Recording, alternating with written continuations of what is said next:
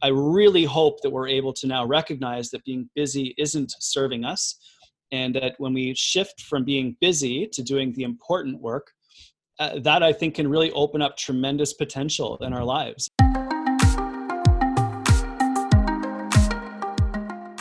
Welcome to How Do You Feel, a podcast with info and inspo to help you tune in to your fitness, nutrition, and mindset. I'm your host, Casey Zavaletta, and together we'll explore how we can optimize our physical and mental health so that we radiate positivity and happiness from the inside out.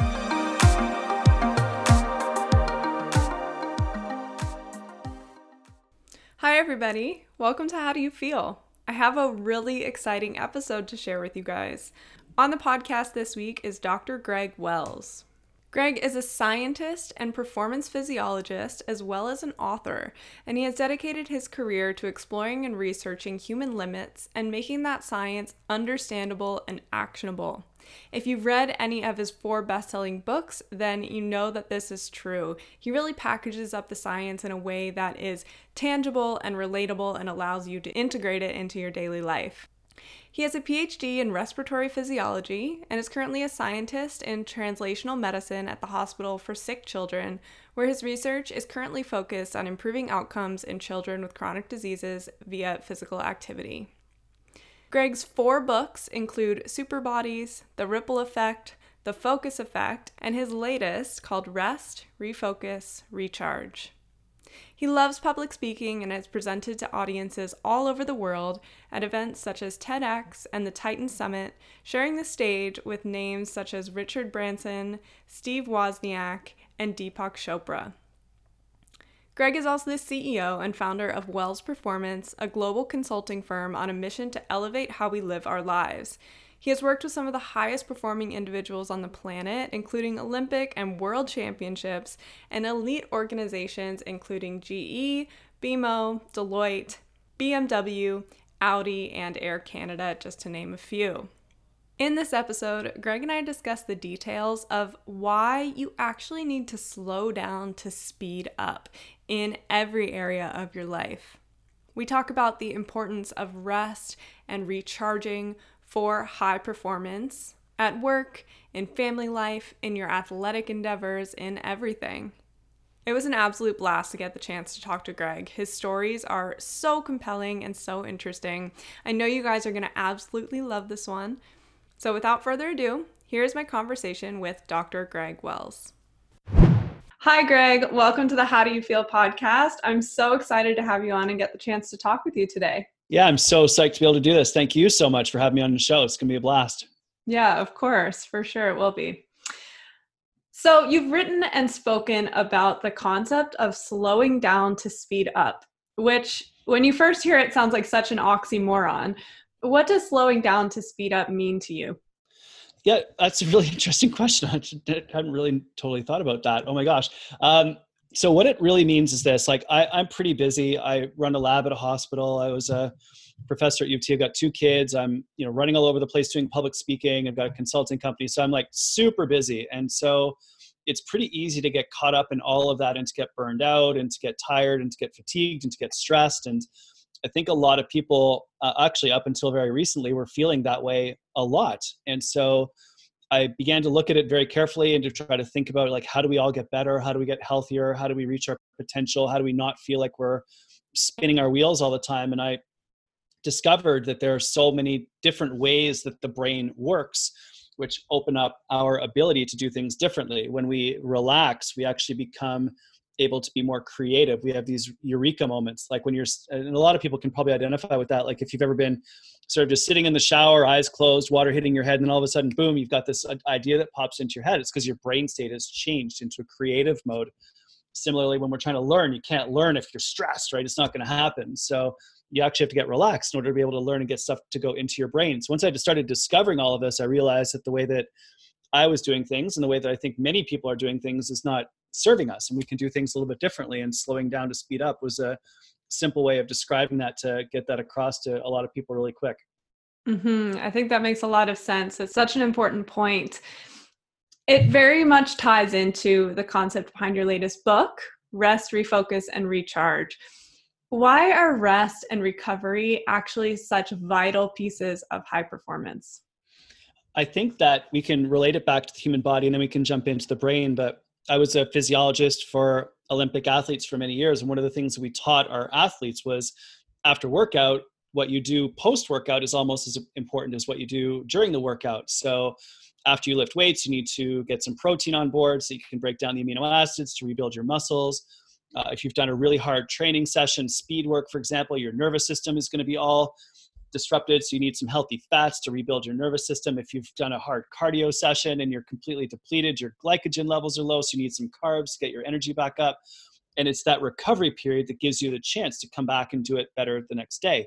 That's actually true for all of us. Doesn't matter whether you're doing a workout or you're just stressed at work.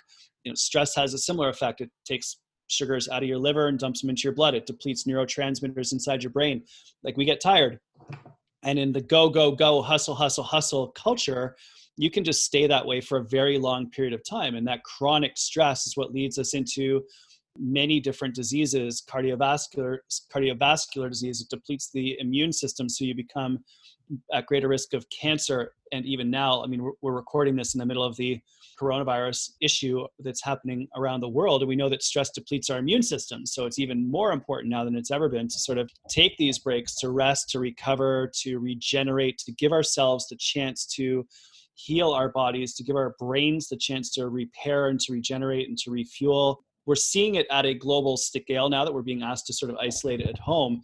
Uh, people are getting a chance to slow down and maybe read that book and maybe sleep in because you're not commuting or whatever it happens to be and I think that there's actually a, a little bit of a benefit that's coming out of this knock on wood. Um, and not to minimize the people that are going to struggle and be be sick and or are sick but i think that when we rest when we, when we recover our bodies get better our minds get better we're stronger we're fitter we're faster we're smarter and i think that that's just something that all of us can build into our lives and to make our lives a little bit better yeah i think you make such a good point that amidst this craziness of covid-19 we're sort of being handed on a platter this opportunity in this period of time where we can see it as a bit of a rest and recharge phase. Never before has the world seen something like this where we have to stay at home. And so we can see it as such a great opportunity um, in training, we would call it a deload phase, but mm-hmm. a, the deload phase is just as important as the working phase because you don't get better in the working phase. You actually get better, and your body and mind rebuild and get that much stronger in the resting phase. So it is so critical. And, you know, in this state of self isolation and quarantine where we're all home, we're kind of getting that gift which it's being forced upon us yeah. and um, you're right like the deloading phase the tapering phase that's where all the adaptations happen that's where your muscles get stronger that's when your immune system uh, heals all of your muscles and that's when your white blood cells go around and repair all the broken down tissues and that's where we get our gains. You can get you know if you deload for three weeks leading into a marathon you can get three to five percent performance boost by doing less. And we're all being forced to do that right now whether we want to or not. And it's a chance for us maybe to have dinner with our families with our phones off. Um, maybe it's a chance for you to read that book that's been sitting on your shelf for a long time maybe it's a chance for you to take a course online and learn something new you know we've got the treadmill set up downstairs and i've been running more in the last two weeks than i have been in the months leading into this. Granted, I live in Canada and it's cold up here, so you know I've got that excuse. But actually now I don't because you know you just got to get it done. So I think that you're absolutely right. This is a huge opportunity for us, and I really want us to carry this forwards after this is all over too. Uh, spend that quality time with family. Prioritize your health and your fitness. Deload consistently throughout your life so that you're constantly getting better, not just you know once or twice a year when you take a vacation so yeah your mm-hmm. your idea about deloading is so important uh, and i love that concept my hope is that people are reflective enough about what this time is providing and how much better it's making them feel in a lot of ways that they do carry it forward into their lives and make it a point to integrate some of these things that we're able to do now that maybe they haven't in the past in their lives. You're mentioning that you're running more it sounds like maybe you guys are having more family dinners but what other opportunities has this provided you in your own personal life yeah so i was just downstairs watching my five year old on the treadmill so that's new uh, never seen him run on the treadmill before. I think he's just copying his older sister. Uh, Ingrid, my daughter, who's nine, ran 8K the other night because I was like, the only way that you're going to watch TV, TV being her iPad, you got to do it on the treadmill. And she's like, that's fine. So, you know, hour and a half later, she's gone 9K. I was like, you got to, you got to stop. Oh my gosh. So anyway, she's getting into crazy good shape. So I'm spending a little bit of time with the kids. I also took a photography course online. So that's kind of neat. Like I, in the evenings, just downloaded a bunch of videos from someone whose YouTube channel I was following and, you know, did his online course about photography because it's sort of a side hustle, you know, thing I was interested in, but now I'm like actually legitimately learning about it. And also Judith and I, my wife, uh, we're just like eating better and we eat really well to begin with, but now we're really eating well. The fact that I normally am on, you know, two to four flights a week, that time not in hotels, not in airports, not on airplanes, I've got back. And when I'm at home, there's time to eat and actually like eat with my kids, eat with my family, talk to them, and really, you know, sort of dig in. Uh, I'm reading stories to the kids at night. I actually just helped Ingrid with her homework a minute ago before I jumped on this call. Like that hasn't happened in months. It was hard to grade four, man. Holy smokes. They're doing Are they getting into algebra, long division? That I didn't really hard. I was like, oh, Khan Academy can teach you that. Um, so yeah no it's been a very weird time. Like again i don't want to minimize the challenges that people are facing mm-hmm. and that we're all going to face. You know we're certainly not anywhere close to the conclusion of this and we need to take care of our health and the health of everybody else and really really lean into that. But i really want us to understand just recognize and pause for a moment. And you said reflect. I think that's a really important thing to consider. Like when we pause and reflect i think now is a chance for us to actually understand that what we took for granted is no longer here and maybe we do appreciate that opportunity in the future to go have a glass of wine with friends and family on the weekend and actually like have a meal out with someone. Go to a restaurant that's like off the table for many of us right now. That's something i'm kind of looking forward to. I'm looking forward to going for a group ride with my buddies on the on the weekend not doing that right now. Like we're doing virtual group rides on Zwift. It's just not the same. And out of all of that reflection, I think is coming a deep sense of gratitude for how great our life is now that I realize how, you know, how many things have been taken away. And I think it's easy to go down the road, oh, this is such an inconvenience. I've got to line up at the grocery store or I'm not allowed to to go to work. Oh, I, you know, there's so many negative things to look at if you choose to do that but there's also an enormous number of positive things that we can look at. And i'm just leaning massively into the positive side of things and practicing gratitude and practicing reflection and just trying to think about it and, and lean into it and, and go with it. Because there's things that are in your control and things that are not in your control. And this is definitely one of those things that is not directly in our control although obviously you know physical distancing and all of those other practices are going to hopefully shorten this up as much as as we, we can and get through this quick Mm-hmm. Yeah, I think that leaning into and focusing very deeply on those positive things, we would be doing ourselves a disservice if we didn't do that. And even in doing that, it doesn't mean that we're forgetting and dismissing and not acknowledging the hardships that many people are are going through because of this situation. But with this drastic change of scenario that we've all been given, I think that it is important to lean into what is good from this and also realize that this is temporary. So it will end at some point, and hopefully our world will be stronger for it after. Yeah, the saying, the Buddhist saying of this too shall end, I think is a mm-hmm. very important one. This is temporary, it is not going to go on forever.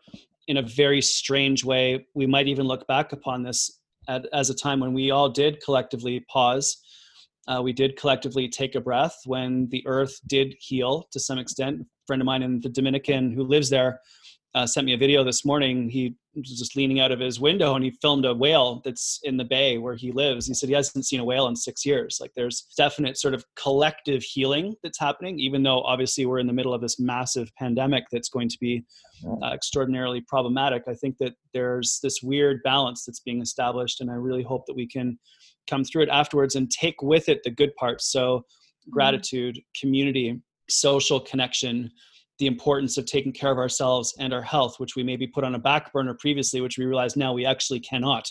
It, yeah. prior and understanding like, oh my gosh, when we rest, we actually get healthier. You know, my kids are are sleeping in and they're learning so much more now that they're not not tired and it's just it's interesting to see how it's all playing out and i really believe that there's a lot of positives that we can take out of this very difficult situation i hope we continue to do that even when it's over yep i fully agree let's talk a little bit about this concept of busyness Okay. It seems like this is everywhere right now. We're all busy. How are you? Oh, I'm really busy, right? I have yeah. so much to do always.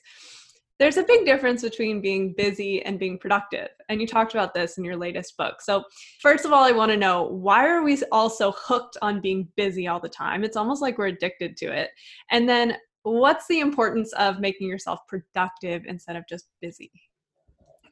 I'm so glad you brought that up. That's so huge. And I think that even three weeks ago now, you look back and there was this massive culture of hustle, hustle, hustle, go, go, go, so busy. Uh, just people generally stressed. Burnout statistics were off the charts. We're faced mm-hmm. with depression and anxiety. Uh, the chatter on social media was largely negative and derogatory. And like there were some channels that were positive, but there was just so much noise that was negative. And even now, three weeks later, negative commenting on social media just isn't there. Like you just have mm-hmm. no space for that, and people just have no tolerance in this time when you can't be negative. There's already there's too much negativity in the news, and so when we're busy, when we're caught up in our to-do lists, when we're doing things for the sake of doing them because we feel like we have to do them rather than we want to do them, we end up just plowing our way through lives and you know you blink and three months have gone by because you're just caught up in your busy routine. And i think that's one of the reasons why so many people were feeling so anxious and so many people were feeling so depressed is because that their lives were not on point and we were not doing the things that give us meaning and purpose and that fill our souls basically right? Like we're not doing the things that matter to us. We're not spending enough time with our families and we're not maybe working out to the level that we want to be working out or taking care of our bodies and minds through exercise and meditation the way that we wanted to be doing them.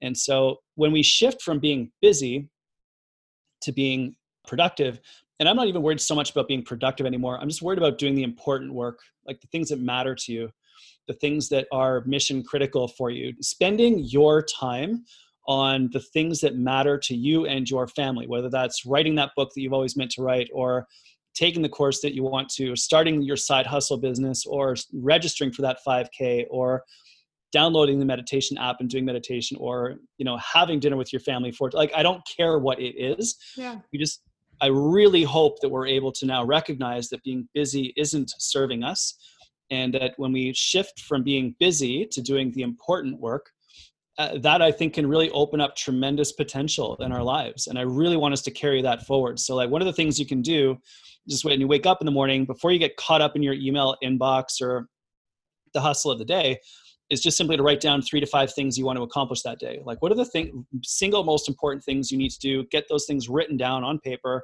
stick them next to your desk, and make sure that you refer to that so that you're making good decisions during the course of the day because stuff's going to come at you. And it may seem important in the instant that you get it, but the reality is it's probably not important for your actual goals, for you. So i think that's really important. That busy versus productive busy busy versus important i think is definitely something to consider very deeply. And i'm not saying that being you know hustling is bad like you've got to get stuff done every once in a while. It's totally okay. Mm-hmm. focus and perform execute get stuff off that to-do list but make sure it's your to-do list not someone else's to-do list. Yeah that's a great exercise such a great suggestion for something that you can do right away. I actually normally do that the night before i go to bed as i write out the big things that i know that i want to accomplish that day. That way when i wake up it's very clear.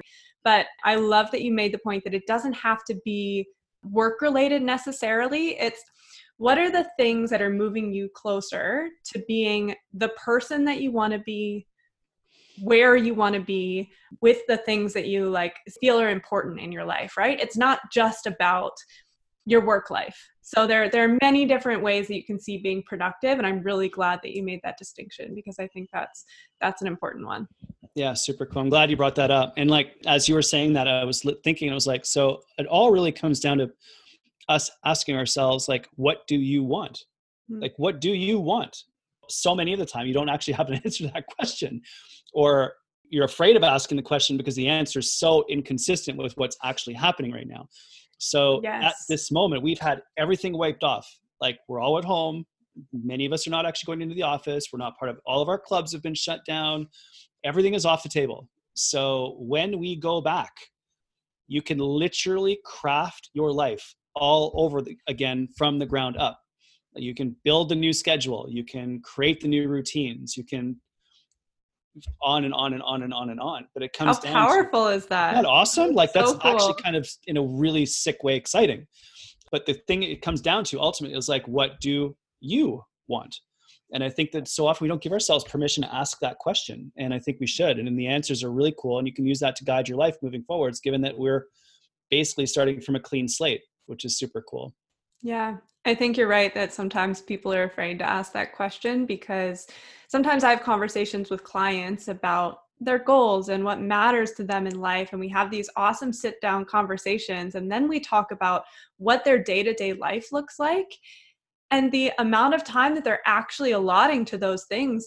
It, it's totally inconsistent. It's so off. And I think it's a really, really hard thing to come to terms with when you feel like you're so far in the wormhole of all of the obligations and all of the things at work and your schedule that's so busy it's like there you feel like there's no way out or it would take such a drastic measure on your part to get out of it but you're right it's so crazy that we kind of were just handed that so Yeah. when we go back you don't have to go back into those things you get a chance to restructure it yourself which is so cool Yeah. Like defend yourself relentlessly. Mhm. right? Like, what clubs do you want to rejoin? Because you've probably canceled all your memberships, right? Like, what coach do you want to work with moving forwards? What do you want to do with your spare time? Like, all of my kids' activities are canceled. It's all gone. We're going to start it all over. Like, what are we going to do? Which club are we going to join? What practices are we going to do? It's all there for us, and you can rebuild it. And what you said earlier about like when you talk to your clients and what they want, what their goals are, and then you look at their calendar and they're totally different things like that's so key because your calendar actually shows us what your real priorities are how are Mhm. you allocating your time and once you get your calendar and your priorities aligned then your life gets just absolutely incredible and it's a work in progress like i'm nowhere close to where i want to be. I'm like still working on this. Even now in this you know time when everything's off the table i'm still working on adjusting and trying to make it better. And it's like this ongoing process will probably never stop for the rest of my life. But how we allocate our time really matters. And now is a chance to make sure that the way that you allocate your time actually matches with your priorities. And you know as a coach you can probably help people so much right now to actually do that. So it's kind of cool. Yeah, definitely. We're going to take a short break from the episode because I have a very important announcement. If you are feeling unmotivated to stick to a workout schedule right now, or you're struggling to figure out what the heck to do at home to stay active, you are not alone, and I am here to help you. Introducing a new service, one on one online coaching. I want to become your personal trainer even while we're all social distancing. Here's what you'll get from starting a program with me. You'll get a four week personalized strength training program. You'll get ongoing accountability to help you stick to your goals and your program, which is really challenging right now when we're all sitting at home. You'll get full body at home strength workouts customized exactly for whatever space and equipment you have at home. I can also give you suggestions for a few things that you can buy to really maximize your program. Plus, you'll get access to All Day Fit's virtual online classes that we're running seven days a week through Zoom. It's so important to keep moving right now for both your physical and mental health. If you're ready to sign up to start working with me, you can visit alldayfit.com slash online dash hub. That's alldayfit.com slash online dash hub, and you'll find all the details for signing up there. I'll also link that website in the show notes. This online one on one personalized training is a service that All Day Fit has never offered before. So, this is your chance to take advantage and start working with me right away. Okay, guys, let's get back to the episode. I think the important thing is the awareness of our schedule and the awareness of understanding where we want to be. I would love if you could talk to us about this concept of metacognition. sure I had never come across it before I read it in your book, but I think that it ties very closely into the awareness piece of understanding how you think. So, can you just tell us what metacognition is and then how we can practice it? Yeah, the best way to do this is probably with a story. So last fall, I went to South Africa for a wedding. A buddy of mine was getting married, and after the wedding, which was just incredible, we went up north of Durban to Hluhluwe National Park, which is the oldest game park in Africa. It was amazing, and I've been on safari a couple times before, and I love Africa. And in Tanzania and Kenya, in 2003, I rode my bike across Africa, so it was like being at home again. Just really love that continent, and specifically South Africa as well. Even though obviously there's some challenges there right now, but Hluhluwe Game Park is amazing. Cool. So we went there, and we arrived at the lodge where we were staying, checked in, and as we're checking in, there's this board. And I look at the board. I'm like, okay, game drive, 6 a.m. Cool uh, game drive 6 p.m. Great, uh, and then there's walking safari 5 a.m. It's like walking safari. That's interesting because the other two times I've been on safari, they're like, do not get out of the truck.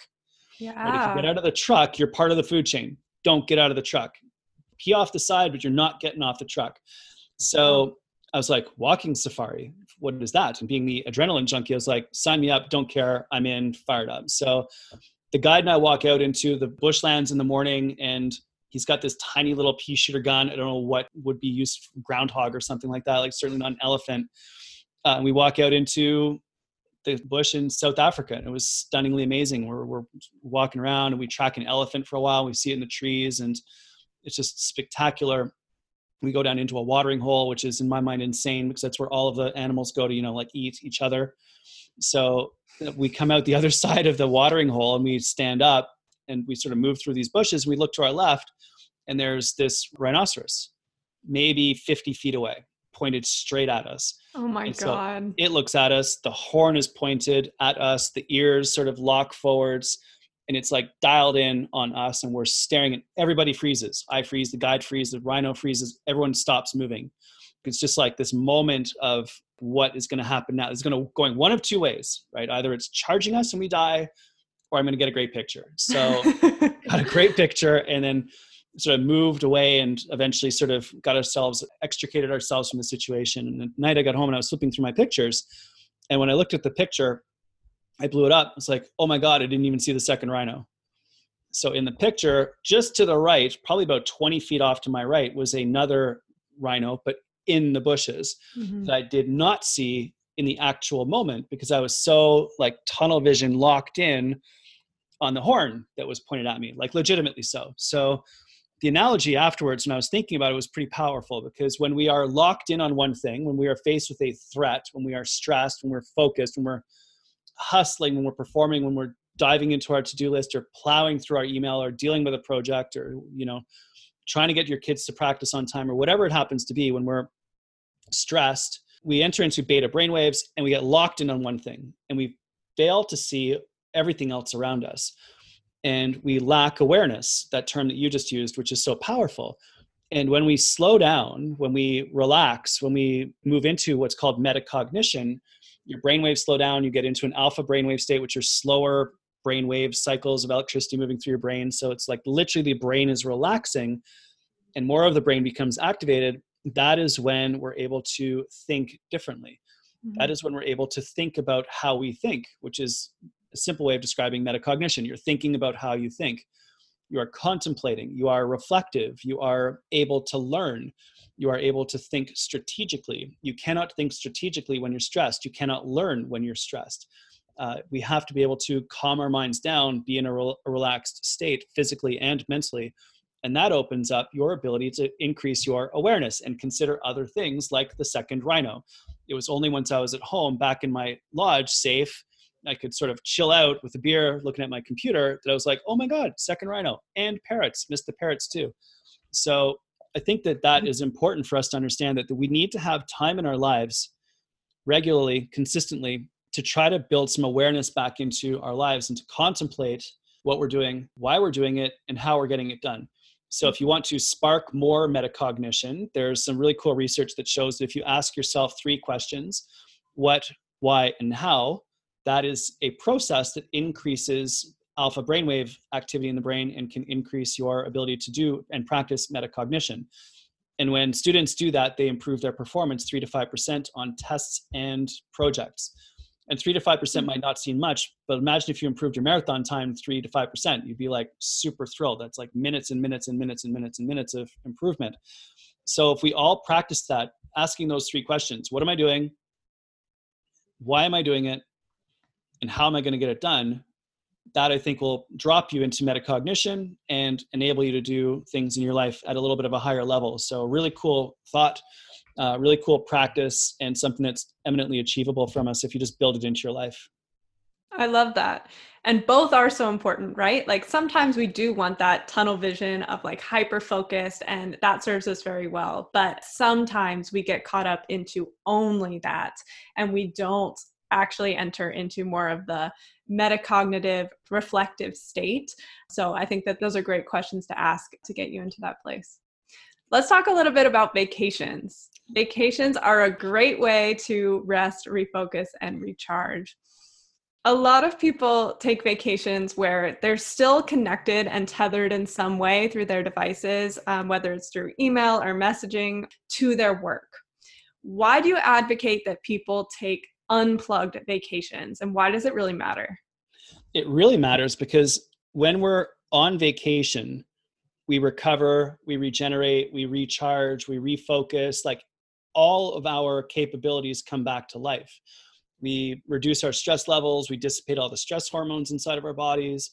Actually, as we're doing this interview, like my desktop is the beach sunset where I, I love to go on the Pacific coast down in Central America. And so I'm just like looking at this scene right now and being like, oh, I just want to, you know, drift off to Nicaragua right now as fast as I can. But when you're on vacation, it's very easy in our world today to remain tethered and connected to everything that's going on. And you can work from anywhere, which I think is fabulous. Like I've taught classes at university from the Chicago airport I taught a class at, in Toronto, Canada, from Sydney, Australia, like literally, you know, on the other side of the world.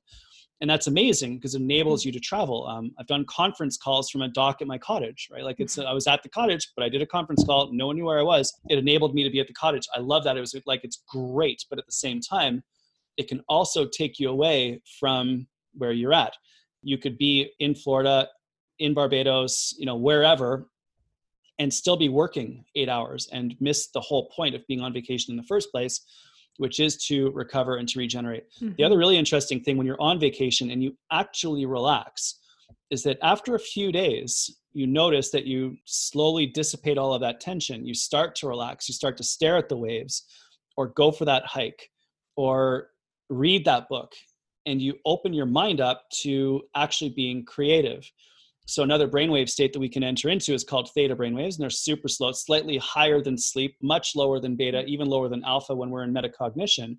And when we're in theta wave states, we are creative. And the cool thing that happens in theta states is that different regions of the brain become active and they become more connected. So there's two networks, there's gray matter and white matter in the brain. And so two regions of the brain might get activated and then white matter tracks uh, connect those two together. So all of a sudden you have a eureka moment and an insight that you didn't have happen before. Again, that can't happen when you're stressed. You can't come up with new solutions to old problems when you're super stressed. Mm-hmm. It's only when you relax, when you contemplate, when you think, and you stare at the waves for a while, or water is hitting your forehead when you're in the shower. Another way that people may be able to identify with this is when you're on long, long drives and you shouldn't be daydreaming while you're driving, but often people do. And that ideative, daydreaming state is one that's associated with extremely high levels of creativity. So that is a state that we can enter into and you're lying on the beach staring at the waves for a while and then all of a sudden boom an idea will pop into your mind about oh you know what maybe i could do that differently mm-hmm. or you're reading this amazing book and you're getting new ideas because you're into this biography of whoever it is that you're that you're reading or you're, you're reading you know historical fiction and you understand things a little bit differently like it's so important to open up our minds and open up our brains to new ideas, to creativity, to ideation, to problem solving, because so often we just get stuck in hustle, hustle, hustle, go, go, go, to do lists, and it doesn't serve us. And the wild thing when you actually do this is that when you do really go on vacation, you put on the autoresponder, like I'm on vacation, I'm not checking my email. When I get home, I'm deleting all of my emails. So if it's important, message me on Monday morning again you'll discover a couple things. First of all, you'll discover that tragically and horrifically you don't matter as much as you think that you do and everyone's going to get along just fine without you which was devastating the first time that i made that realization on a monday morning when i didn't check my email all weekend. No one noticed. It's like oh it's just so heartbreaking. The other thing that you'll notice is that other people step up and you don't want to be dumping your work on other people and sort of leaving them to cover for you but if you are part of a good team and if you're leading anyone, and this you can lead at any level of an organization, no matter where you're at, um, you'll discover that people step up and you'll discover that people take the information that you were working on and they run with it and they can do cool things and often mm-hmm. their abilities get expanded when you're taken out of the equation like people learn more they maybe take more responsibility maybe they make more decisions and that's something that can carry over afterwards so in so many ways it's good for us to do and it might actually be good for the other people around you not just yourself so take the vacation unplug put on the autoresponder try it out you'll absolutely love it and I don't think the world will end if you do it. So give it a shot. yeah, and learning that the world won't end when you do it is so important, right? We have to learn that that it's okay yeah. to step away. I think we have to reframe the way we think about vacations from being time off to time that's serving us and it's time for ourselves because those are the moments when we're able to cultivate creativity. Have you read the book The Big Magic? No. By chance? Writing it's that down right now. Great. It's about creativity. And it really, but in reading this book, it was the first time that I really sat back and thought about why creativity is important in my life. Because I think before I thought, you know, I'm not an artist. I, I didn't see myself as someone who needed to be creative, but in reality, we all need creativity. We have ideas that are coming up. I'm producing content, I'm talking on podcasts. Like, of course, creativity is important in my life but I had never thought of it exclusively like that before. So after reading this book, I just realized the importance of cultivating creativity, but it only happens when I stop, when I pause, when I slow down in those moments when I am out in nature, right? It doesn't just come to me in the middle of the day when I'm working through my to-do list. So, I just think the reframing of how we think about vacation is is so critical because we we diminish the importance of taking the break of taking time off but it actually it is so important yeah it is and you mentioned a couple things that i want to i want to grab onto and lean into and the first one is you get these insights when you're in nature mm. there's great research that shows that when we're in the trees when we're in the mountains when we're by the water that those natural environments improve our ability to drop into alpha and theta states so that you become more creative you literally get more ideative when you're in nature. So go to the beach, like go for the hike, get into nature, leave your phone behind. When we get ourselves outdoors, our brains love that. We get out of our built environments, we get out of these environments that have straight lines that are damaging to our mental health and into environments with chaotic natural patterns all around us, which are great for our mental health. So I love that you latched onto that idea of being creative in nature and that we're all creative. Uh, you know, I grew up and certainly didn't value creativity at all. In fact, I thought that not, I was not an artist. I was not. I love listening to music, but I couldn't play music. Like I'm not doing drama. That is not my world. Unfortunately, you know, subsequent to that, I've now done acting lessons. I've now done voice lessons. Although my voice is thrashed right now from doing too many podcasts because I'm stuck at home. um, I've now become a writer. I never would have dreamt of any of those things when I was younger. And so we realize that we're creative all the time. Mm-hmm. And everything that we do can be creative. Playtime with your family be, can be creative. Financial engineering, if you're in, in finance, can be creative. Writing a book can be creative. Designing workouts for runners can be creative. Uh, mm-hmm. Uh, podcasting is super creative. Like it just becomes so critical to all of our lives once you open up your mind to man, there's so many different ways of living. There's so many things that we could be doing. There's so many things that we could be sharing. There's so many different ways of operating. And then you can really unlock all sorts of amazing, cool things to be doing. And yeah, just unleash on the world. It's to be super awesome. Mm-hmm. Let's talk a little bit about our devices. Devices can be amazing and great tools for us, but they can also be very detrimental. So, how do we change from using devices in a compulsory way to using them in an intentional way that's actually useful and productive for us? Uh, great question. It's funny as you're speaking, like, oh no, I've got an Oura ring on, which is tracking my sleep. I've got an Apple Watch on my desk. I've got a phone right here, an iPad, a computer. Like, I'm literally surrounded by all of my devices. And so, like, I use them. I use this to track my sleep and my body temperature. Right? I use this Apple Watch to track all of my workouts. I use this to check my email, communicate, to post on social. Um, I use my iPad to learn. I use my laptop to create, but they're intentional.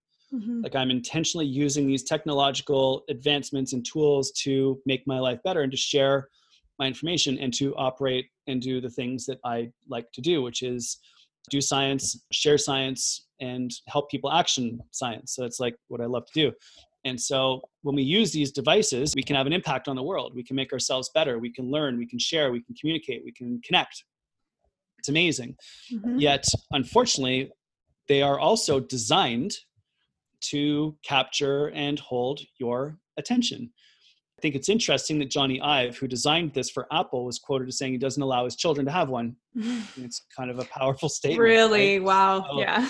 you know how this thing is designed. And although I'm a big fan of social media, um, I've used social media extensively to communicate with friends and family. Um, I publish a ton on social every single day on every single platform. Like I'm deeply engaged in pushing out positive content on social media. I've also had conversations with people, athletes, for example, that are compulsively scrolling through Instagram at three o'clock in the morning and as a result are not doing well at their sport. And I know that comparing yourself to other people on social is damaging to your mental health. Mm-hmm. And certainly checking the news cycle every 20 minutes right now in the middle of this pandemic is damaging to your mental health. So there are ways of using these devices that are positive.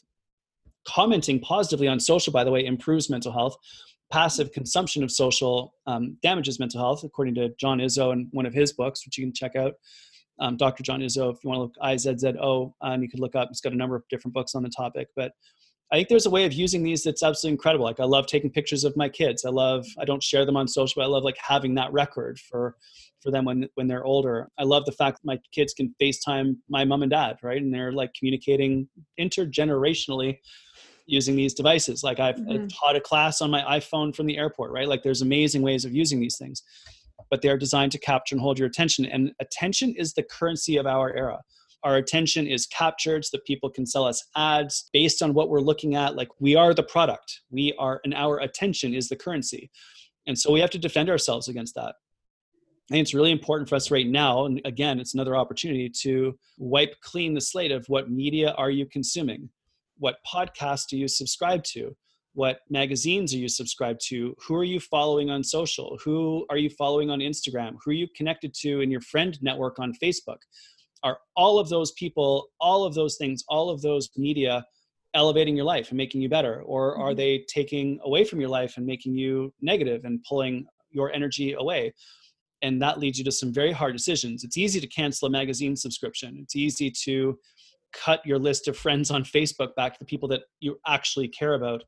And then when we do that, it's amazing how when you narrow your media that you consume to only positivity, it makes it much easier to think in a positive manner. When you narrow the people that you communicate on a regular basis to those who are positive and who elevate you, your life gets better. Uh, and this may even lead you to a point where you need to make some hard decisions about who are you communicating with in your close circle of friends and even who are you communicating with in your family and it might be that there are certain people in your family that do not serve you and do not make your life better. In fact they may make your life worse in which case you need to make some hard decisions about who you are spending your time with or have the hard conversations that you need to have to change that relationship to one that's beneficial and positive.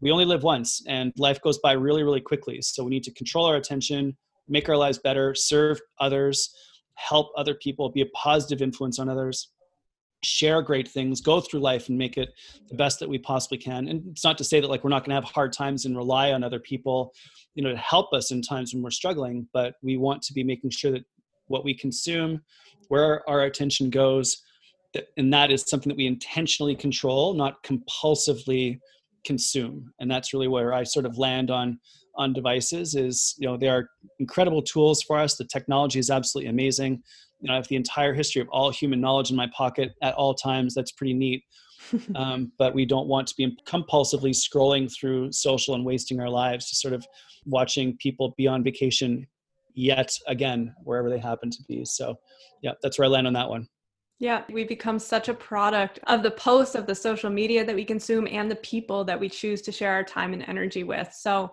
those can be really hard questions to ask yourself, but they really are crucial.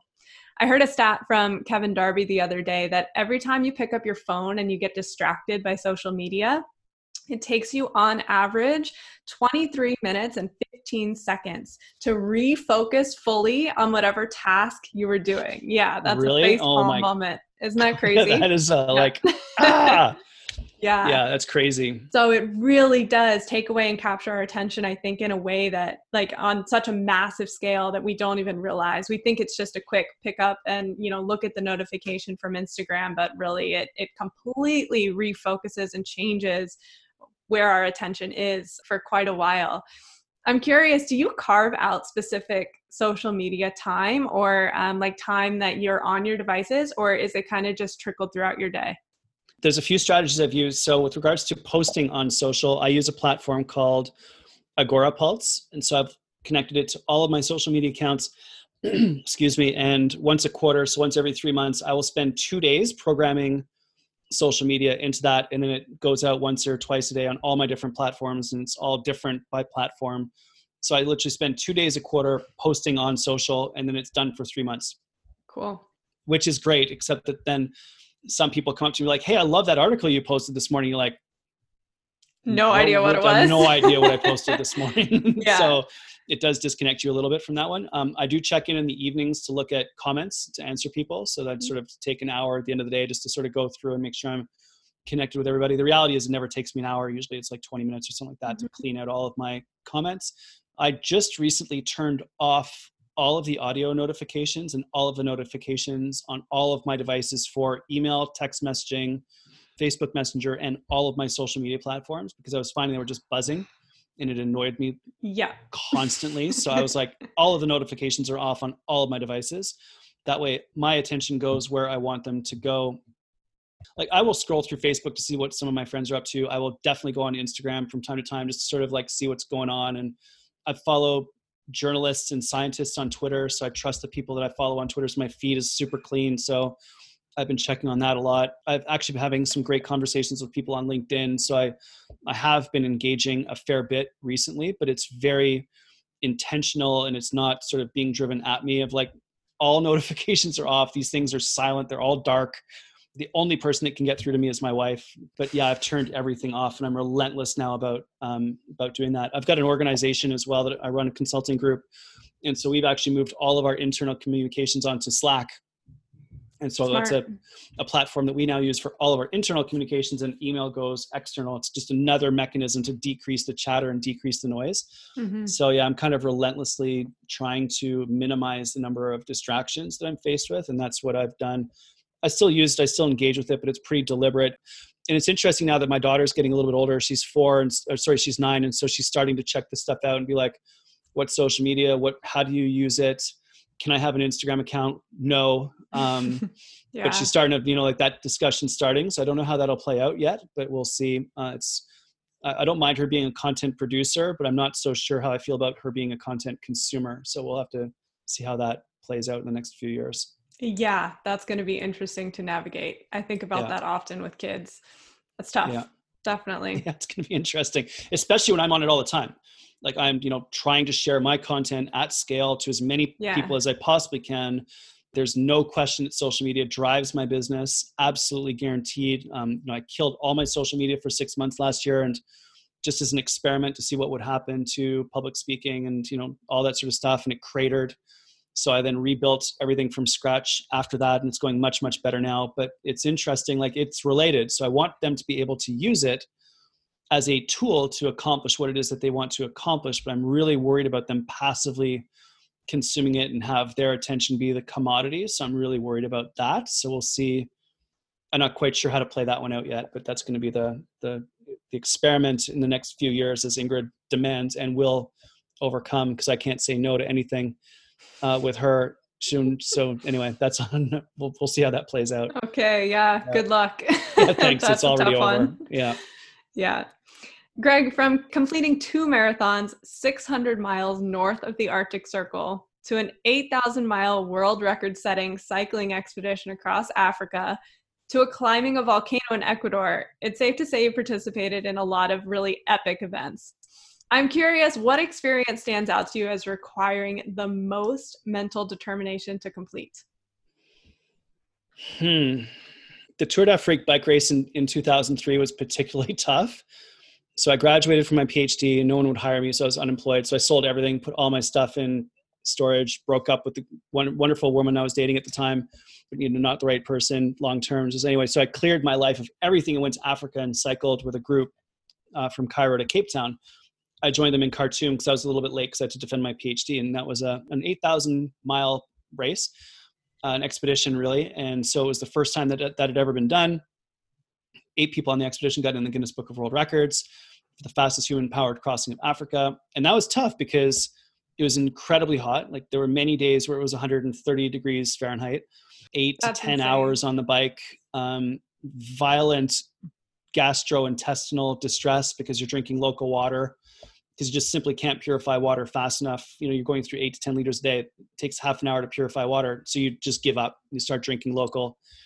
Eating food as a Westerner on the side of the road in front of locals who don't have enough food breaks your brain because there's just too many people to help. You can't can't help. Um, sleeping in AIDS orphanages mm.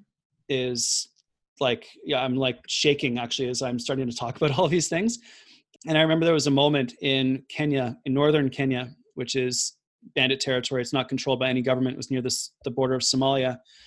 And I was in a crowd of kids. It's probably like a hundred kids all around me because I stopped somewhere and they just like swarm you because you're, you know, a white guy in spandex, and they don't see that very often uh, on a bike, no less, not in a, you know, sort of a white aid truck that zips through. Um, they were all sort of around, but and then one child and I connected eyes and he was sick. He was not doing very well. And um, I think we both realized at that moment that I had the power to save him, but that it wasn't going to happen because it was just like too much. And to tear my eyes away from that kid and get back on my bike and move through the crowd of children and to go on my cycling expedition, I mm. will probably never recover from that one moment. Um, so that was mentally, I don't know if it's mental determination, but that was like mentally breaking that requires you just to go through, you know, what you go through. And then when I got back to Toronto, which is a, you know, great city, it's safe. After I got home, I remember sitting on the outside of a coffee shop in June, drinking coffee, just sitting around, and a truck drove by and sprayed water on the street. And for five months, I just been spending every single day, all day long, thinking about how am I going to get clean drinking water. And here I get home, and they're spraying clean drinking water to clean the streets. It's just like, what the fuck? I think I had PTSD for like a long time after that one. So that was hard.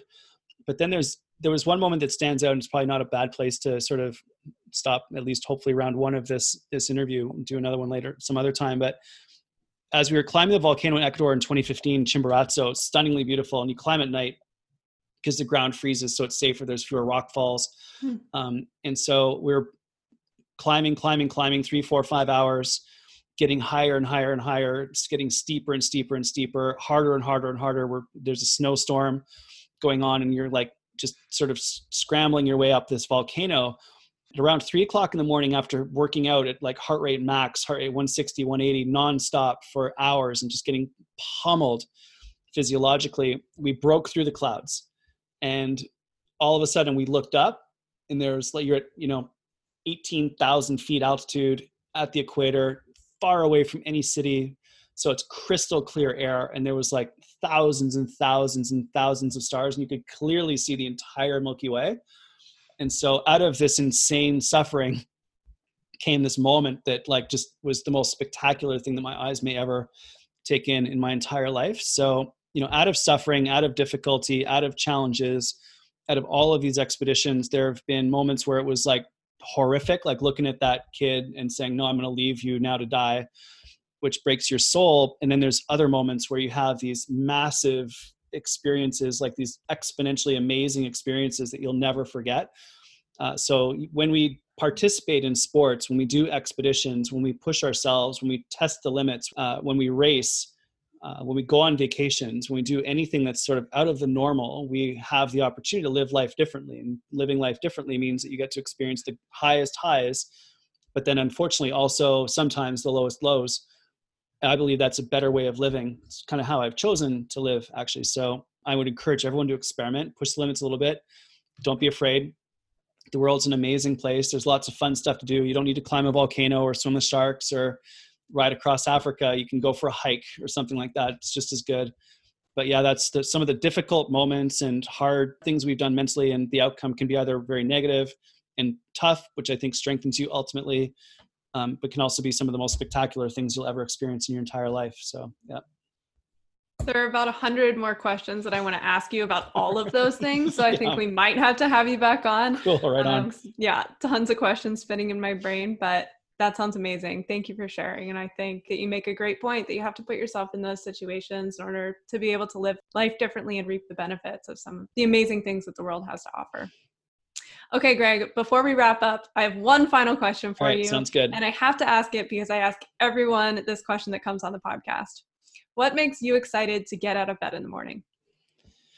It's kind of interesting. It's another sort of massive challenge right now. Um, largely, my income is derived from public speaking.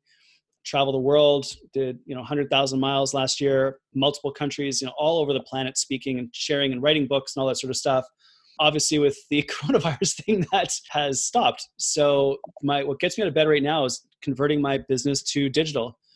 And I'm so excited because the reach is going to be so much greater. The creativity is off the charts with video, with audio, with written, with documents, with like all these cool tools that we can create. I love technology, so I'm super fired up about that.